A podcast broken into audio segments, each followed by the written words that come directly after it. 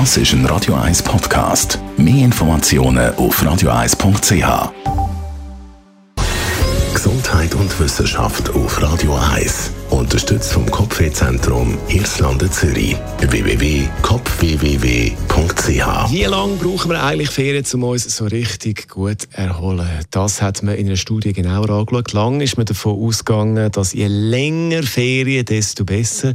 Diese Vorstellung ist aber überholt, weil Erholung lässt sich nicht speichern. Man hat gesehen, dass der grösste Erholungseffekt in den ersten Ferientagen bereits schon da ist und sich nachher nicht mehr wahnsinnig steigert. Also egal, ob man jetzt fünf Tage Ferien macht, zwei, drei, vier oder ein halbes Jahr.